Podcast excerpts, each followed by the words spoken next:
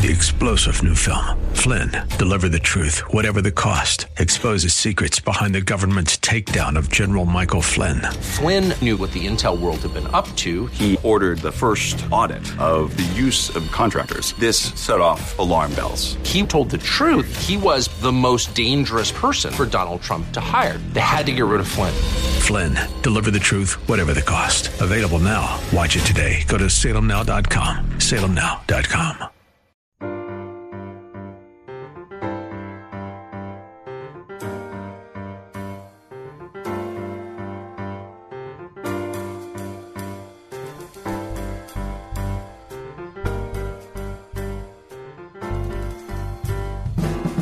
Welcome to His Life Revealed with Pastor Todd Granger of His Life Fellowship in San Antonio, Texas. We're glad you've chosen to join us today. Our passion at His Life Ministries is to help believers know Him and show Him. So we keep it simple.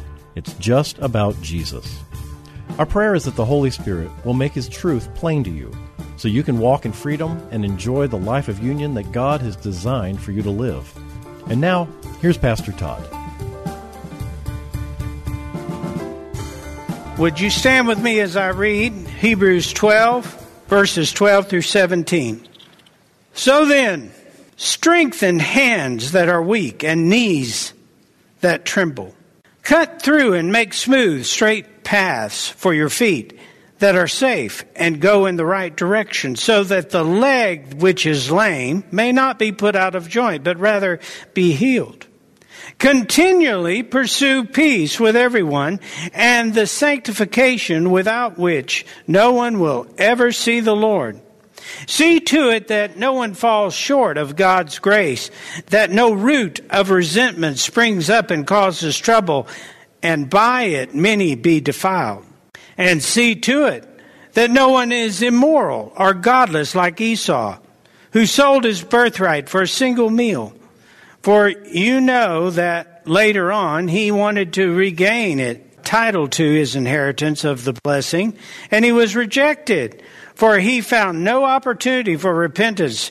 There was no way to repair what he had done, no chance to recall the choice that he had made, even though he sought it with bitter tears. May God bless the reading of his word. You may be seated. Again, bearing in mind that this is a race metaphor, we have a picture of some of the participants in this race, specifically the Hebrew Christians, about to collapse with exhaustion. When running a marathon, training is essential, isn't it? You cannot move from an undisciplined life of self indulgence to being a viable competitor in a marathon overnight, or at all in my case. A large part of that training is not just physical, it's mental. It's mental.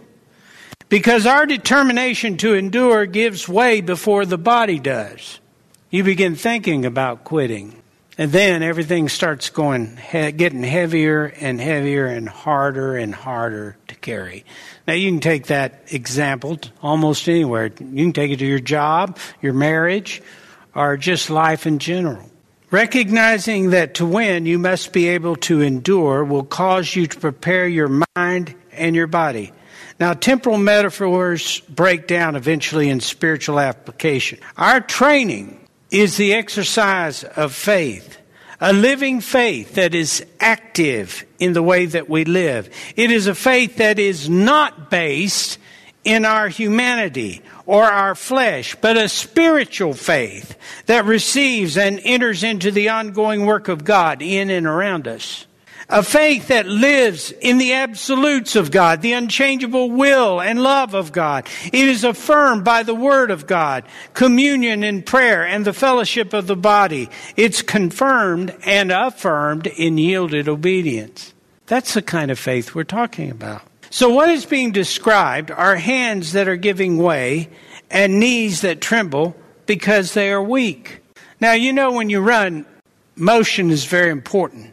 It all has to be in sync. You've watched people that run with everything out of sync, and it's cause for hilarity. But God has called you to run the race with everything in sync. That's why He doesn't want you distracted. When you get distracted by the flesh, by yourself. A lot of people are very conscious about how they look when they're running. You can tell by what they spend on their outfits, right? A lot of people are concerned about how other people see them running or whether where they're running. They get very distracted by a number of things. But in reality, God doesn't want you distracted. He wants everything to be running in sync. And the arms are the first thing to go. The arms get heavy and start flipping around. You start doing different things. And then the knees. The knees are the next. But I will tell you the first thing to go is the way you're thinking. The way you're thinking. Now, this is a present tense weak. It's not becoming weak. They entered into the race. They were weak when they went in, and they have not grown or strength been strengthened so far in the race. They've been allowed to become weak because of an undisciplined life. This verse begins with therefore or so, which points back to the preceding subject. And they need to endure as Jesus endured to the end. This is not what would Jesus do. This is about how Jesus endured. Jesus did not endure in the strength of his humanity. It was not human resolve and discipline. Jesus endured how? By faith. By complete and unreserved reliance upon his Father. Jesus did not begin the race at the height of his suffering, but at birth. Many of us think we begin at the height of suffering because that's the only place we're motivated to actually be a part of the race. As soon as his body had allowed him to be self aware, Jesus began to grow in his ongoing faith and communion with the Father as a man. The race began for us when we became a new creation, when we entered into the new birth we were afforded active participation in the plan of God. So, at whatever point you received Christ and became aware, you entered the race. The race called Christianity. And that race is designed to strengthen you, to strengthen your faith, to give you a sense, an affirmation of your participation in the plan of God. But if you entered into the race and you were taught legalism or you were taught license and you immediately translated your race into something temporal for something eternal, then you got sidetracked. And you have not matured. And you have not grown. And then comes the hard stuff.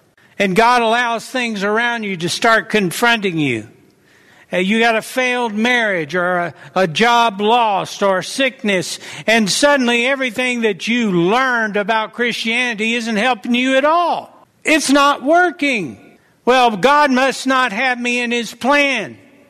I must not be in the plan of God. I must have strayed off. No, you're in the plan of God. That's not an option to be out of the plan of God.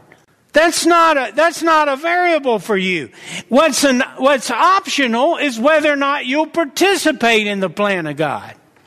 And there is no victory for the person in the plan of God who refuses to recognize that he cannot run in his flesh. There is only stumbling and falling and faltering and distraction and running from side to side, tripping yourself up and tripping everybody around you as you can or as God allows. This weakness did not just occur, it had been going on for a while. And these Hebrews, they're straining to participate, but eventually they're slowed to a comfortable jog or walk. Now they are beginning to try to run, and they're failing. And you see this going on. You see nominal Christianity around you. Oh yeah, they they look like they had it all going on, but really it was just it was Christian popularity, Christian music, Christian, you know, all of these things. But now their world is upside down and you see them falling off. And they're calling out and they're crying and they're wanting God to come in and rescue them. Why? Did God leave? God's not going to rescue you from His plan. Do you ever think about that? He's not going to deliver you from His plan. What He is going to do is He's going to allow you to know Him to whatever degree that plan, that place you're at brings the revelation of Christ, He is going to allow you to experience it by faith. You know what that requires of us sometimes? Sometimes when everything seems like it's wrong, and you're wrong, would that we could enter into it with a degree of self-righteousness, but usually I can't even claim that. And everything seems wrong and everything's off. And then at that point you just feel, you start to panic and we say, you know what, God, God, I missed you somehow. God, I need you. God, I, I need you to strengthen me to carry me through this rough time. Footprints in the sand. Now, I appreciate what he's trying to say, but the bottom line is God doesn't need to carry you. You have his life, right? And if God is on and off again, picking you up and putting you down and picking you up and putting you down, how well is that working for you? God's not doing that. God gave you his life so that you could walk every moment with him, participate in everything with him. Look at verse 13. He says, the race began at the new birth. Verse 13, cut through and make this path, make smooth, uh, straight paths for your feet that are safe Go in the right direction so that the leg which is lame may not be put out of joint, but rather may be healed. Now, at this point, the Spirit of God is telling them that they cannot continue going their own way. You can't continue to run in the path the way you think you want to run. That is why they're failing. It is time for some changes in the way that they run. In the language of the metaphor, quit changing lanes Quit running all over the place. Run straight in the path that God has prepared for you. Now notice these are choices. You determine to go straight in the right direction. You cannot do that according to the flesh. That's not something you can do. That is where you yield your direction unto the Lord and walk straight with Him. You cannot make a path straight according to the flesh. You cannot iron out the rough places according to the flesh. You can't make the path smooth according to the flesh. You are a spiritual person and you must run this race by the Spirit. Just as Jesus did nothing of himself, he made his way straight according to the will of God. We must do the same. This is not a message to inspire and energize the flesh of the Hebrews. That's not what the author's trying to do. It's to show them that they will never be able to participate according to the flesh. And haven't we learned that over and over again? That the path of God was made for spiritual feet. And the only way that we can run straight is if we run yielded to the Spirit of God because He's straight. And He made us to run straight. This is a spiritual race a spiritual race to a greater spiritual existence and a greater intimacy with the Creator Savior. So that leg which is lame could be referenced to a weaker brother or to the individual who's actually doing the running here. The truth is that your body will not endure. And if you continue to run according to the flesh, you're going to find yourself lame. Literally. You will sideline yourself. Or he could also be saying, that if you continue to run in that condition, you could be a factor that the enemy uses to trip somebody else up. Now, I want you to understand something, and uh, preachers make a big, a lot of hay out of that. Make sure your life's straight so you don't lead your brother astray. And that's something we should do. Make sure that you walk in truth so that your brother is encouraged to do the same. That's absolutely correct. But I want you to know something. You're not God and you don't make choices for your brother. But you do not want to carry the fear and the guilt of leading others astray, so walk in truth. Walk in truth. God may, you know, Paul makes a big deal out of this in Corinthians. God may give you a lot of liberty in a lot of different areas, but you know what? You are not everybody else. So, to whatever degree He's given you liberty in the flesh, which is what we're generally talking about, keep it to yourself because it's flesh. It's the liberty of the Spirit that God wants you to, to run with abandon in and encourage others to do the same. Verse 14 continually pursue peace with everyone and the sanctification without which nobody, no one will ever see the Lord.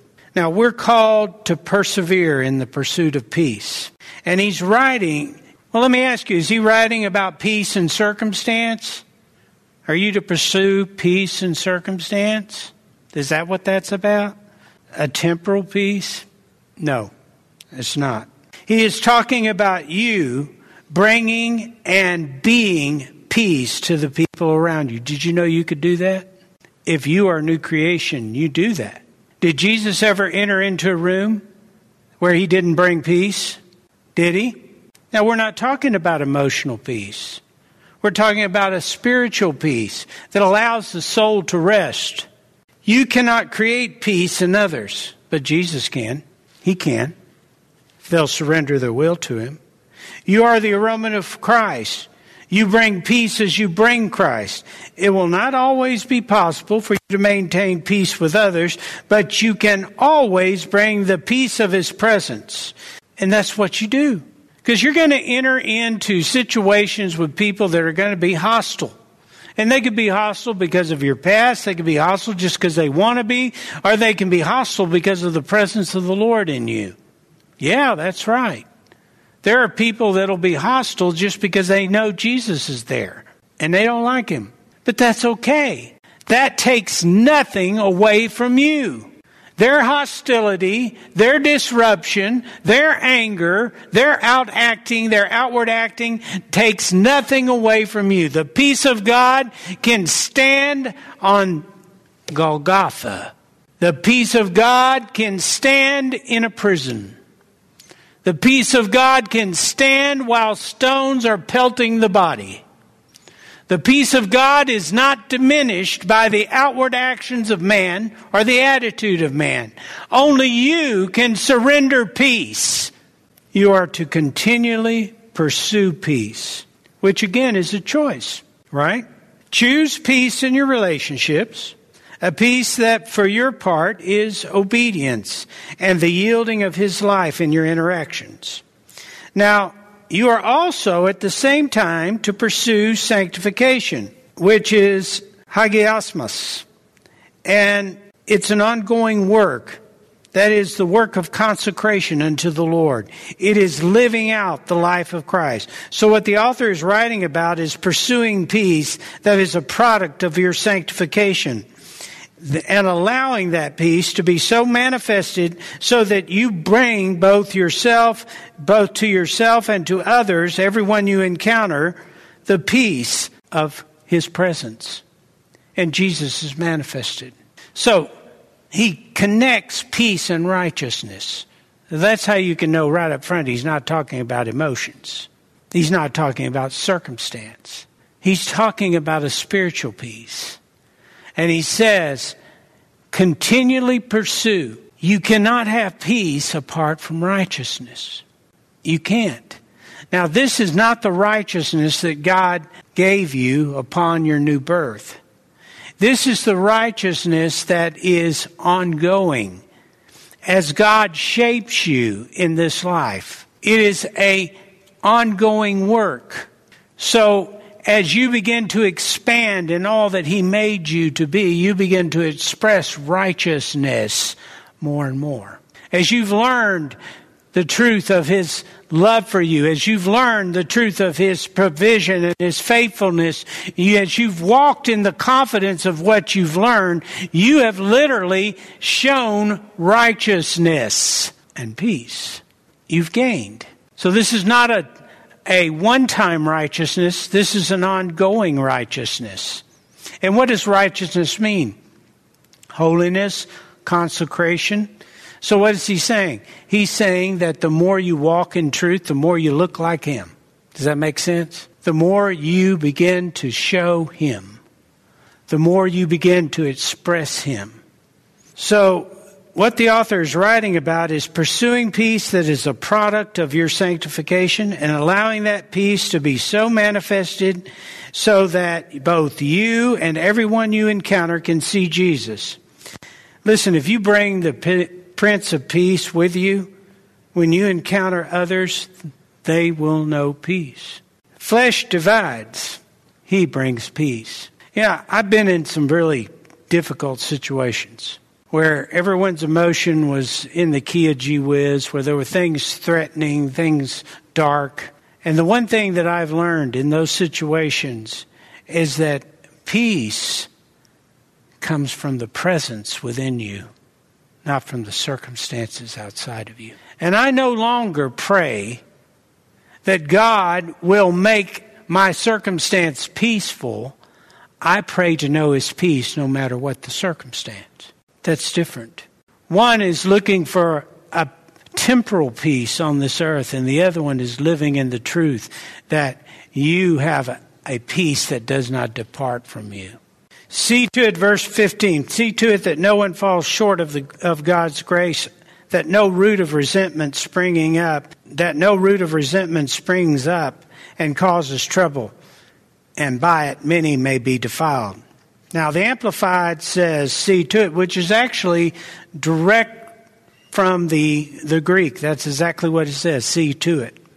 But your translation may say, uh, looking diligently, looking. Now, looking is the Greek word episkopeo, which we get our word episcopal from, right? Or bishop, overseer. And it means to look carefully, to care for, to look after. And the author is speaking to the church, and he's calling the church to look after one another. People stumble. Is that news to you? People get weak. People lose their way. People are overcome by their circumstances. This is be watchful. Why?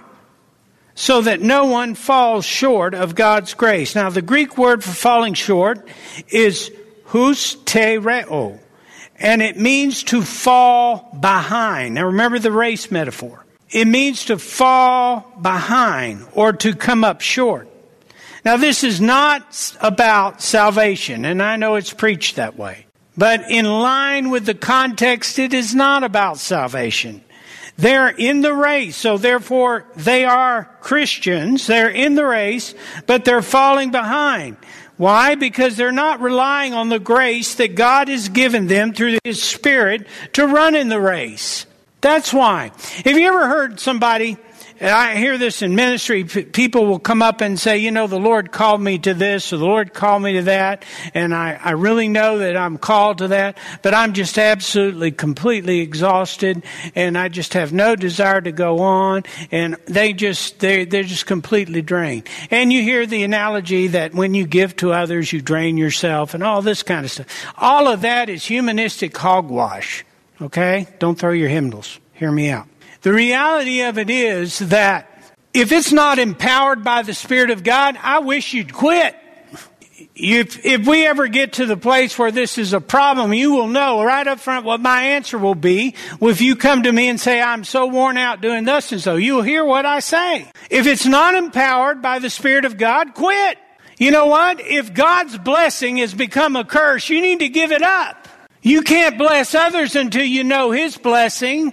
So here's the thing. You have people falling behind in the race because they've defined running the race according to the flesh, and that will wear you out. I have been sidelined so many times by that very thing. And you know what? I'm grateful because it's in that weariness, it's in that heaviness, it's in that hopeless despair that I remember, hey, what am I doing? God didn't call my flesh to this. He didn't call my flesh. He called the new creation and he, he called him and said, son, I'm going to do a work. Why don't you come along and watch? I want you to be a part of my activity because this is who you are. I want you to grow in the truth of how I made you. That's why I'm calling you. I'm not calling you because I think you're uniquely qualified. I'm not calling you because you, have got this supreme intellect. I'm not calling you because you relate well to others or because you give a lot. I am calling you because there is something I want to shape in you, uniquely in you, that this experience will have a part in. Listen, folks, that's why we're here. You have purpose right now. I don't care what you've done, where you've been, where you're going. You have purpose in the I am in this moment. This moment was designed for you to shape and mold you and take you one step further down the path, running towards the goal, the high calling, which is Jesus. And we got it pretty good because we got Jesus in us, Jesus without us, Jesus empowering us, Jesus taking us, Jesus loving us, Jesus sustaining us, and Jesus at the end is our great reward. I guess it's just about Jesus. He's saying it's time to come alongside of him. They're running according to the flesh. We are to encourage them to run by the Spirit. Or to leave the metaphors, Christians are who are failing at life and are still trying to make it work in their own strength need to see and know a fellow believer who walks or lives by the Spirit.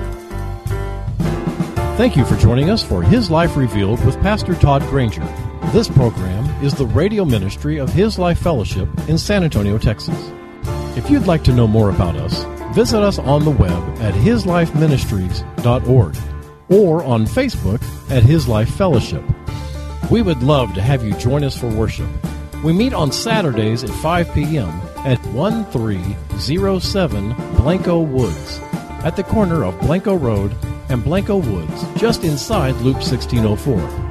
Also, if you would like to help support this ministry, you can send your tax deductible donation to His Life Ministries, P.O. Box 1894, Boerne, Texas 78006.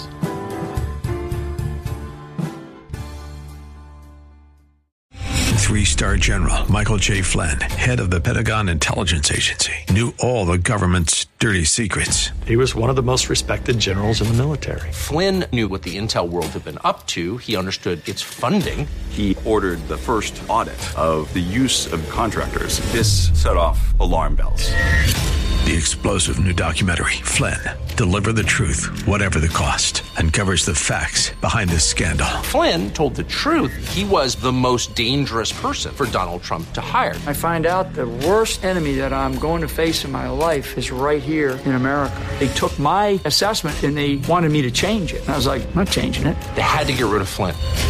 With in depth interviews, archival footage, and never before seen personal records of the man behind the headlines. I just felt like I was drowning. Flynn, deliver the truth, whatever the cost. Available now. Watch it today. Go to salemnow.com. Salemnow.com.